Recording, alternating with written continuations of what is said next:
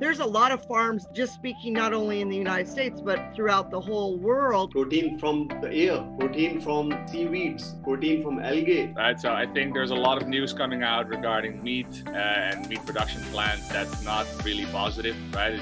Uh, let's get ready to rumble!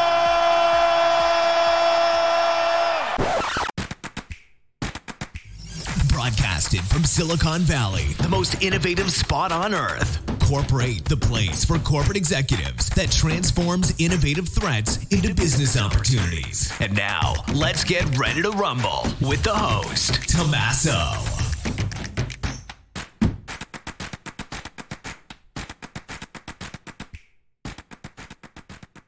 And we are live. First of all, thank you so much for uh, joining us on this uh, virtual coffee. I often get the question, well, what is what is actually the virtual coffee? I re- simply reduced it to this: virtual coffee is really getting together virtually, you know, and having a zip of a good coffee, you know. And um, as a Sicilian, I just had a, a, zip of my morning espresso. Why morning? Because it's here streamed from uh, San Francisco. So good morning to US or wherever you're tuning in, you know, good afternoon or good evening uh, from around the, the globe. Virtual Coffee is, uh, we are here in our, in our second uh, season, uh, episode uh, three. We're talking about alternative uh, protein. And we have an amazing line-up jury and, and industry fellows joining us as panelists today to discuss this topic.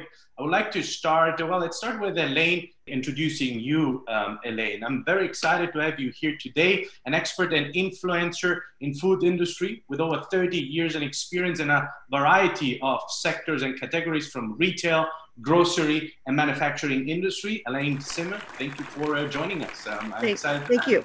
Thank you very much. And uh, welcome back, uh, Navneet Deora, Dr. Navneet. Um, uh, pleasure to have you back here in our episode. Food engineer with a PhD from the Indian Institute and Technology, an extensive experience as advisor um, for a majority corporations in agriculture. Welcome back, Dr. Navneet. Thank you very much. Yeah, excited. Are you guys ready to uh, break down and to talk some uh, alternative protein? Yeah, sounds great. Awesome. Let's do this. So let me do the following. Let's let's simply move ahead with our with our plans that we have. So alternative protein, the title, it means a lot.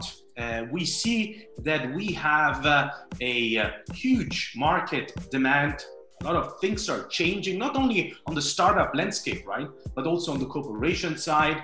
Uh, we see that there is a demand coming in terms of behavior change from the consumer perspective, right? With this, we see a, a, a variety of innovation and in plant-based proteins such as soya, pea, um, also animal sources such as insects. We had a very interesting one um, last week here in our uh, on our episode, right? And it's really um, evolving from functional replacement of meat and dairy, right, to be a serious um, alternative uh, that approaches and, and that it curates and it focuses on taste, it focuses on, on texture and, and aroma uh, compared really with, with traditional food. I would like to pick uh, your brain, Navneet. Um, I would like to start with you. From your perspective as a researcher and an advisor, what is the future? What does the future hold for innovation terms of uh, benefits in alternative proteins. What are your thoughts?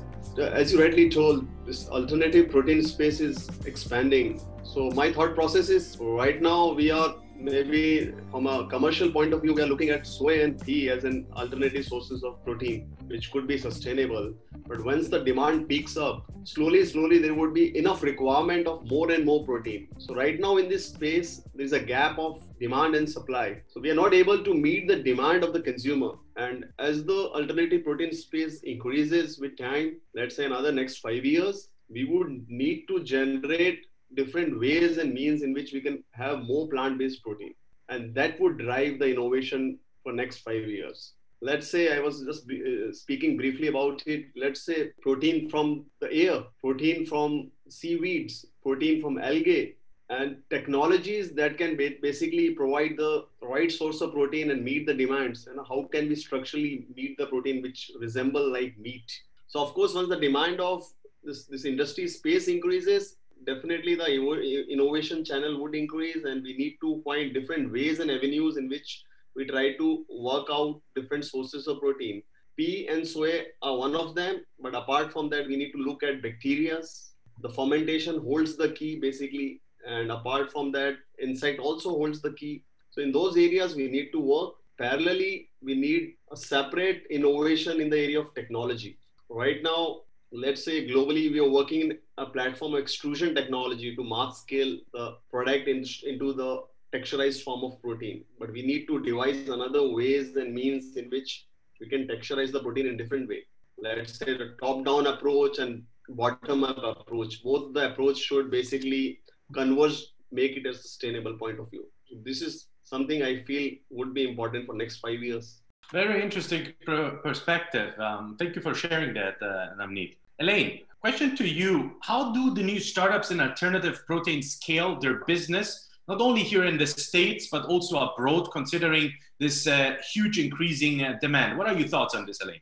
Well, you know, if you look at um, the successful companies and protein companies of history, and let's say uh, pork or beef or whatever, um, most of those companies have a vertical integration, meaning that they're from the grower or the farmer co op to um, the finished good. And um, so, if you look at alternative proteins, as far as whether they be grown uh, peas or or uh, whey from milk, uh, that type of thing you've got to go back to the farmer. And i think that when we talk about these type of things we've got to somewhere include in there what is the vertical integration going to look like within the industry?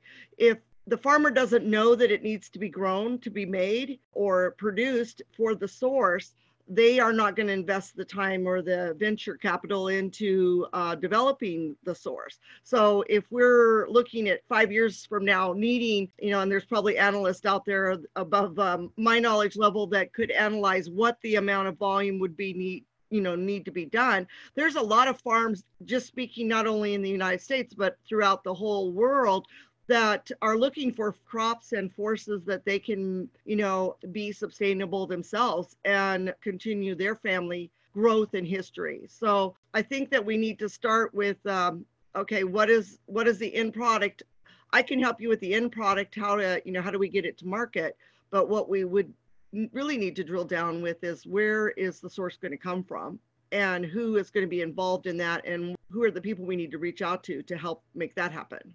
I see. Very interesting point. Thank you for sharing this, Elaine. And uh, do you want to add something to that, Navneet, in order to, of, of distribution? Maybe your perspective on that? Of course, the local policies has to be brought in with government initiatives. Let's say I sit in India over here. So the, of course, the, the government initiative, it should be the part of uh, minimum government programs as one of the top priorities.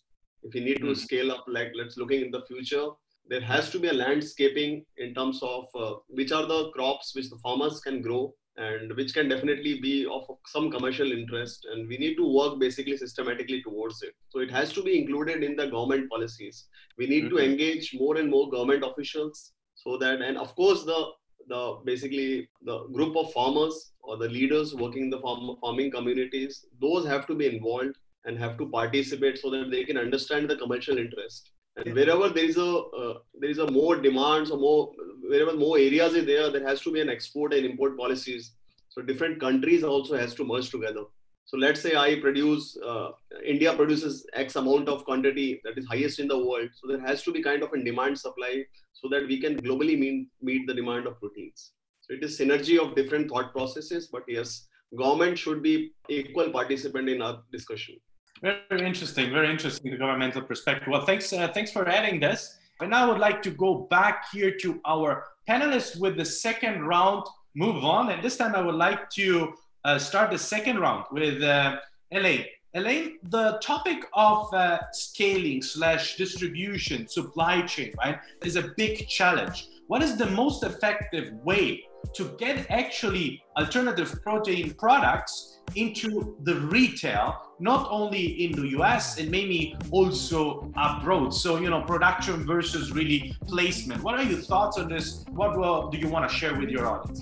Well, obviously, distribution comes from need. So the consumer drives the need for the you know supply chain in the sense of at the end of the day, it, where is it being sold or bought? So when when we look at the ease of getting things into it, there's a lot of trade shows that are out there or were out there that uh, drove industry um, new items. One that is uh, comes to mind is on the Natural and Organic Show, uh, usually typically held in Atlanta or in um, Anaheim in uh, March, would be have a section in within their uh, trade show that would um, show and display all new product. And um, a few years ago, when I attended, they had started with showing some of the alternate plant options and so forth. So if you are targeting like the frozen food or say that you have um, an alternative that's a freeze dried product or a dry like cereal type format that would be an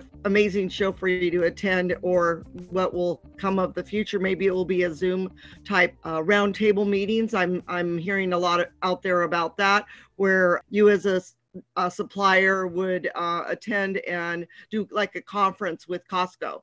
And you would sit at the table with Costco's buyers and present your product virtually through a roundtable format. But um, and then if you look at the meat alternative or the meat section, like say that you want to go after um, a burger or uh, sausage or you know that type of app application, then you would want to do this a similar thing within you know U.S. Uh, meat alternative meetings, and one of those would be ECRM, uh, which is a company that presents roundtable meetings, and I'm sure that they're going to be coming.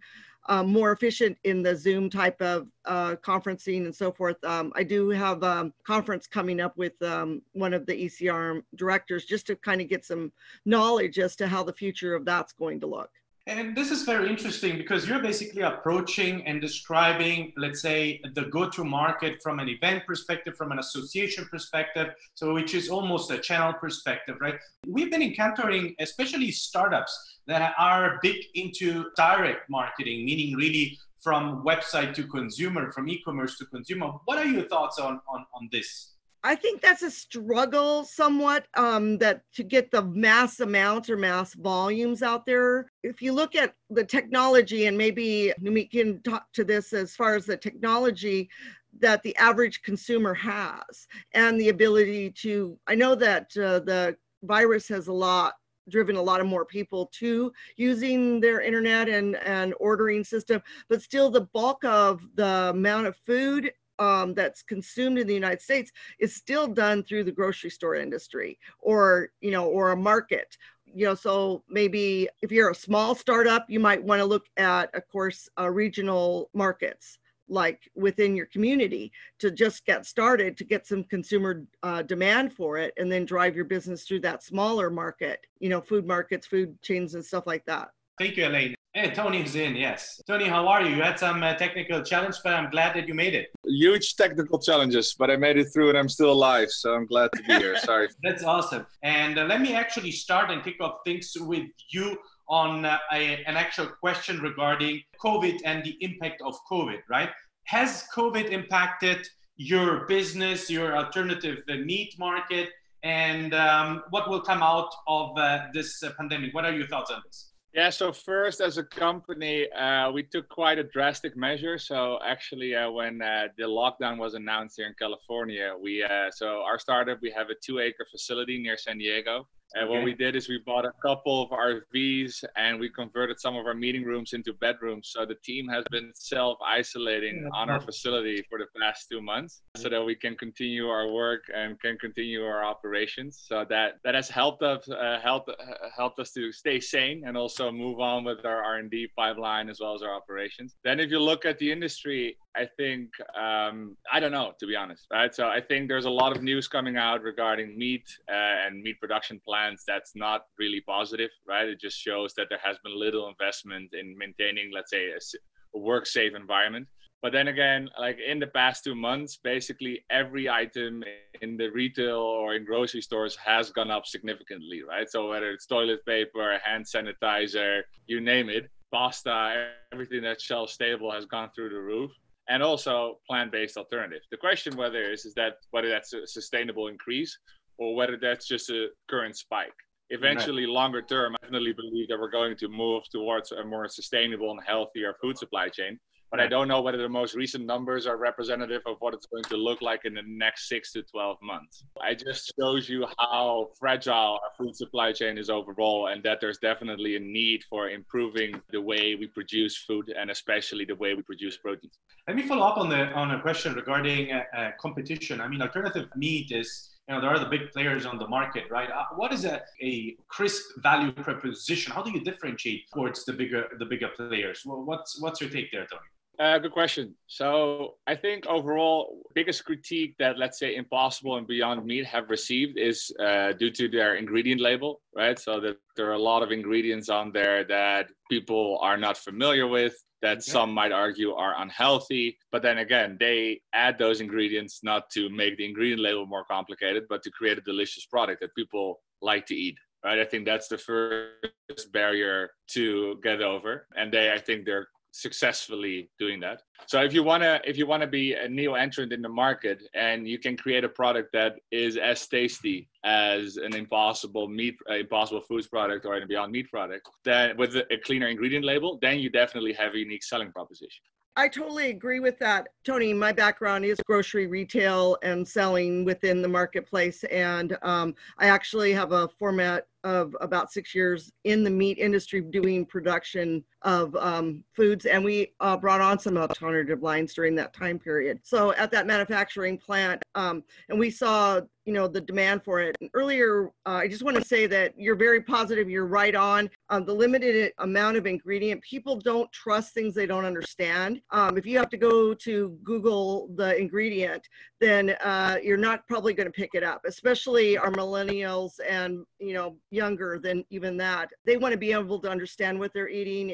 and totally know so like for instance if you pick up a protein shake and it's got all these different things on it but it uh, or it says peas, spinach, and pineapple, what are you to buy? You're to buy the, you know, because it's clean and you can understand the words that are within that. So um, I challenge you. That's really phenomenal. If you guys are heading that direction, you're you're right on. I and I also want to comment back on the fact that uh, you said you didn't know if um, alternative is going to continue to grow. Before COVID happened in February, I was in the process of presenting to Safeway and Kroger um, large, extensive opportunities in plant-based type uh, items. So um, using them in uh, salad production. Previous to um, COVID, I was working within a plant where we did home meal replacement and uh, processed salads. And what could we, we were doing innovation on what could we do to add alternative protein to those ingredients. So if I were going to make a taco or southwestern salad, uh, instead of using beef, uh, if I could find an alternative uh, protein that would fit within that and tasty, innovative, and again, of course, if I'm making an organic or green salad, I don't want something that has all these massive amounts of ingredients that I'm going to add to my label for the consumer, right? If you go yeah. in and you want to buy a salad, you want to, you know, um, be able to read everything on yeah, I agree. So sorry to sorry, like a small correction there. So I do believe that plant-based meat and plant like I I personally hate the term alternative because it's just basically the next generation of products, right? But let's say that plant-based meats, plant-based dairy, I, I do believe that they're continue to grow, but I just don't know whether the most recent numbers that came out on let's say their mm. sales in the past two to three months are going to re- be representative of how it's going to continue to grow in the next year. But that it will grow is without a doubt. And then coming back to the clean label ingredient overview of these plant based food products, it's a little bit of an unfair comparison as well to, let's say, their animal based counterparts. Because in the end, we feed a cow all kinds of antibiotics, vitamins, minerals, and they have a digestive system that then converts those ingredients into meat, right? But they, a meat producer doesn't have to put on their labels what they've been feeding the cow. Very good point. Well, thank you so much, Elaine, and uh, thank you so much, uh, Tony. Navneet, let's switch gears towards uh, markets and market opportunity from a geographical perspective. I'm curious, you're in India, right? What's the market like in India for alternative protein or next gen food? Maybe I'll uh, maybe I'll talk specifically about the COVID crisis and uh, so it has it has brought in a shift in thought process that it that is something I would always uh, say that this would drive the uh, entire market of plant-based protein. let's say my, if my dietary choices can have a meaningful environmental impact so that is something that can drive the plant-based movement. In india why there has been enough of spike in the plant-based movement is due to the fear. There's a fear basically of the use of animal and it can get uh, transmission of the covid viruses through animals. So there has been a bigger bigger threat in terms of a fear. That's why people are looking at uh, the plant-based options. So one mm-hmm. of the mm-hmm. primary factor is this. But if we need to sustainably grow this as a as a business then there has to be a fundamental change in the thought process and that we can bring it by an awareness campaign. So once we have a very good product that is something that sits parallelly we should have the awareness campaign that will radically change the thought process. So it is so uh, we can change the food habits. So if a thought process is changed then entire community or entire family's thought process is changed. So that's how we can transform this industry. Even the work which Tony is doing basically in the area of uh, lemna protein, I'm really fascinated and the way in which he's impact, impacting the environment and everything. I think this becomes an inspiration to others. I'm really happy to see his work. Well, thank you so much, Navneet. Now we switch to um, start collecting two or three questions, depending on how much time we have uh, left from the audience. And I see here the first one coming in already. So um, right away for you, Tony, we have Lisa Oh, from uh, UC Berkeley. Um, so hi to um, the Berkeley folks. Would you agree that some extent plant-based proteins require blending to provide a complete nutritional profile? This is Lisa to Tony. Tony, please if you look at what is currently available, yes. But then again, uh, let's say, uh, and that's why we're trying to differentiate. If you look at the food supply chain, it has been like it is today for over a thousand of years. And the reason, but we've just decided on specific crops because they were easy to grow and easy to harvest. And if you then look at what we're trying to uh, request from these crops today, so whether it's soybeans or whether it's peas or wheat or rice, I mean, they were never designed or chosen to be used as protein sources for plant-based meat or plant-based dairy, but they just happen to be available in bulk. I think there are substantial plant-based proteins out there in nature that haven't been commercialized yet that do have the nutritional values that animal-based proteins can offer you, but they just need to be explored and commercialized like yes to what's currently available, but no in general to what plant-based proteins or plant-based ingredients can offer. Okay, so it's a yes for now, but not in general. Basically, moving forward. I see we have also here. Yeah, we have actually a question here for Navneet. This is coming from San Jose Louis. Louis asks, "What are sustainable proteins?" Question mark. Can sustainable food product uh, production scale to feed the world? Navneet, can it scale to feed the world? What is it actually? I would add ki, uh, have a sustainable protein for the world. We won't talk about only proteins. It's whole lot of other factors that goes into human nutrition. Purely focusing on proteins, uh, we can't live eating proteins throughout our world, uh, day life. So we need to basically have a food system that can bring in whole lot of nutrition that has a balanced carbohydrate, protein, apart from all the micronutrients so of course that's, that can be balanced, but any any of the agri- agriculture revolution that can basically limit the use of water, the use of land has a lower impact factor in terms of environment. That activities needs to be fostered now as a part of global initiative to have food for the future. Of course, it can it encompass basically fermentation, basically producing food from solar, basically producing feed, uh, food from the microorganisms, from algae, all sustainable crops that can use minimal water and basically ability to produce both nutrients apart from proteins. So that could lead to future. We can, we can be better productive in terms of generating the future of. And we lost him. Tony, you might want to take it uh, from here. Uh, what are your thoughts on this? No, I think it's it's absolutely scalable, right? Because if I would say it would, wouldn't be scalable, then what am I doing today? I'm just I'm kidding, but um, no, I think it's it, the problem is with building new, more sustainable supply chains is that it doesn't happen overnight, and it's a little bit of the chicken and the egg, right? So, if uh, looking very selfishly, if you if you think about it, it, it first comes down to developing a product that consumers actually want. So, whether it's a protein, whether it's a fiber, whether it's a fat, it's something that needs to be, appeal to consumers right if it doesn't appeal to consumers then you can still build something but then there's just no market for it Right. If you then find your target market, then you need to figure out how you're going to expand your production capacity. But that's going to take time because it will require substantial investments in infrastructure and hardware, which from if you're looking at a pure and investor perspective isn't always as appealing as a consumer product right? Because uh, the the time to bring it out scale it up is much longer. It's a little it can be riskier but the payoff down the road can be much larger. I do think it's scalable. It depends on what kind of technology you use obviously. I think there's a lot of technology being developed right now that might have a longer route to market to be scalable than others. But i think overall you know if you have a product that appeals to people uh, and you, you're able to sell it then there should always be a way to scale your production process.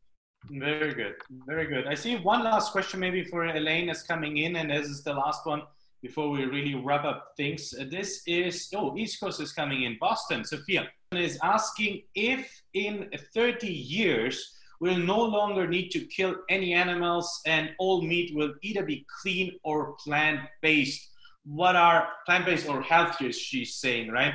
Thoughts on this? And we can we can circulate the last questions. Maybe we'll start out uh, with you elaine. So what you, just to clarify the question again so in the future no uh, protein from animal source correct? Yeah mm-hmm.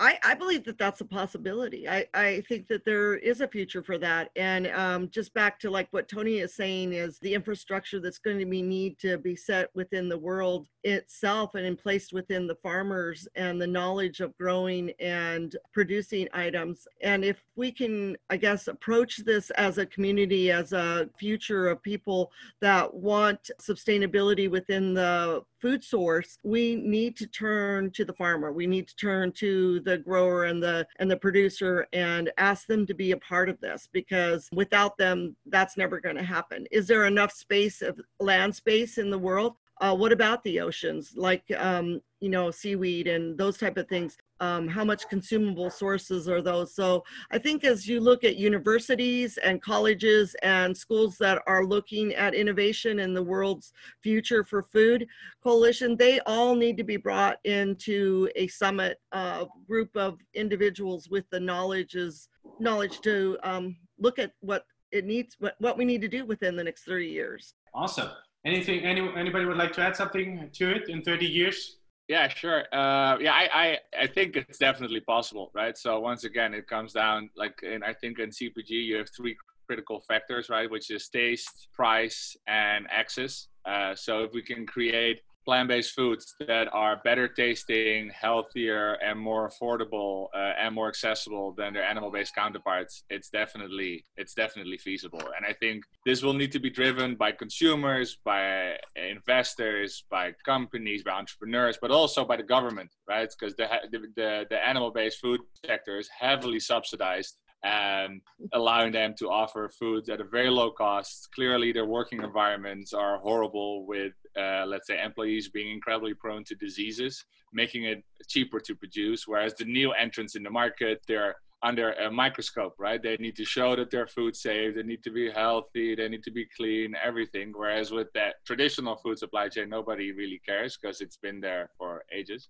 but if we can overcome those barriers then definitely i see a huge opportunity for people to create more delicious and more affordable products. Because in the end you know you can actually decide how you're going to create that product. So it gives you the opportunity to design it in such a way that it's healthier better tasting and hopefully also down the road more affordable to their animal based counterpart Awesome. Well, I could talk uh, for hours about this topic, but we are about to wrap up. I do have one final question, which wraps up always our virtual coffee series. And uh, ladies and gentlemen, uh, industry fellows here, panelists, it goes into the topic of innovation and inspiration of innovation. Maybe we would like to start with ladies first. Elaine, where do you get, um, what's your source of inspiration, kind of a blog, a podcast, where you learn about on how to innovate? Maybe a very quick answer, a name on what it is. It's a blog. What what, what is it? Actually, most of my innov- innovation comes from um, looking at the internet and looking at what top recipes are being enjoyed by restaurants. So I would look at the restaurant industry and see what's happening there. Uh, your chefs of the world can create unbelievable amount of product how do you take that recipe and make it something that's sustainable? Awesome. So innovations through reci- recipes not meat. Uh, what's what's your source of innovation?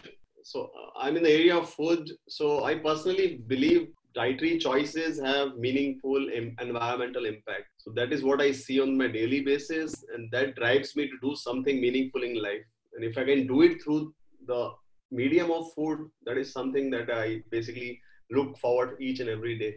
Awesome. Is there any specific source that you read that you're inspired by that you want to share here with the audience? If not that's okay. Of course i follow follow the basic uh, patterns globally what's happening in impossible food beyond meat. Yep. the founders of all those revolution basically i read more about it.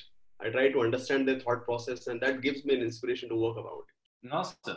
Tony what's your inspiration for innovation yeah, good question. So I try to read a couple of books per year, and they can be completely industry unrelated. So from different industries, so entrepreneurs, uh, politicians, whatsoever, and how they try to innovate in their specific sector. Because I just want to understand the way they think, the way they approach stuff, and then I can see how I can apply that to my own environment, so to say. So that's Anything, what I. Uh, what's, what's, your most recent read that, uh, that, that uh, so I just finished a book that's called "How to Fail at Almost Everything and Still Win Big" by Scott Adams. Highly recommended. It's a great read.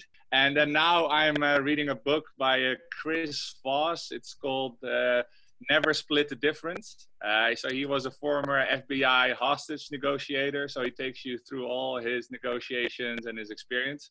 I'm halfway through, but it's amazing. So also a big recommendation. Awesome. Well, awesome. Thank you for, for sharing that. Elaine, Navneet, and Tony, thanks for being here. We just uh, had an insight about innovation and what sources they inspire. And based on, on this innovation uh, inspiration, I would like to finish with my um, phrase with my senses, with my motto that I learned to craft throughout the 20 years as an entrepreneur who switched eventually table and went into investments and academia, which is the following never forget where you come from because it keeps you humble and that's important. But there is a big but. Don't make your origins or where you come from limit where you want to go. And with that, I would like to thank you for participating. Thank you again. Bye bye. Bye, guys. Thank you. Thank you. Good night, Tommaso. Bye, guys. Bye. Bye bye.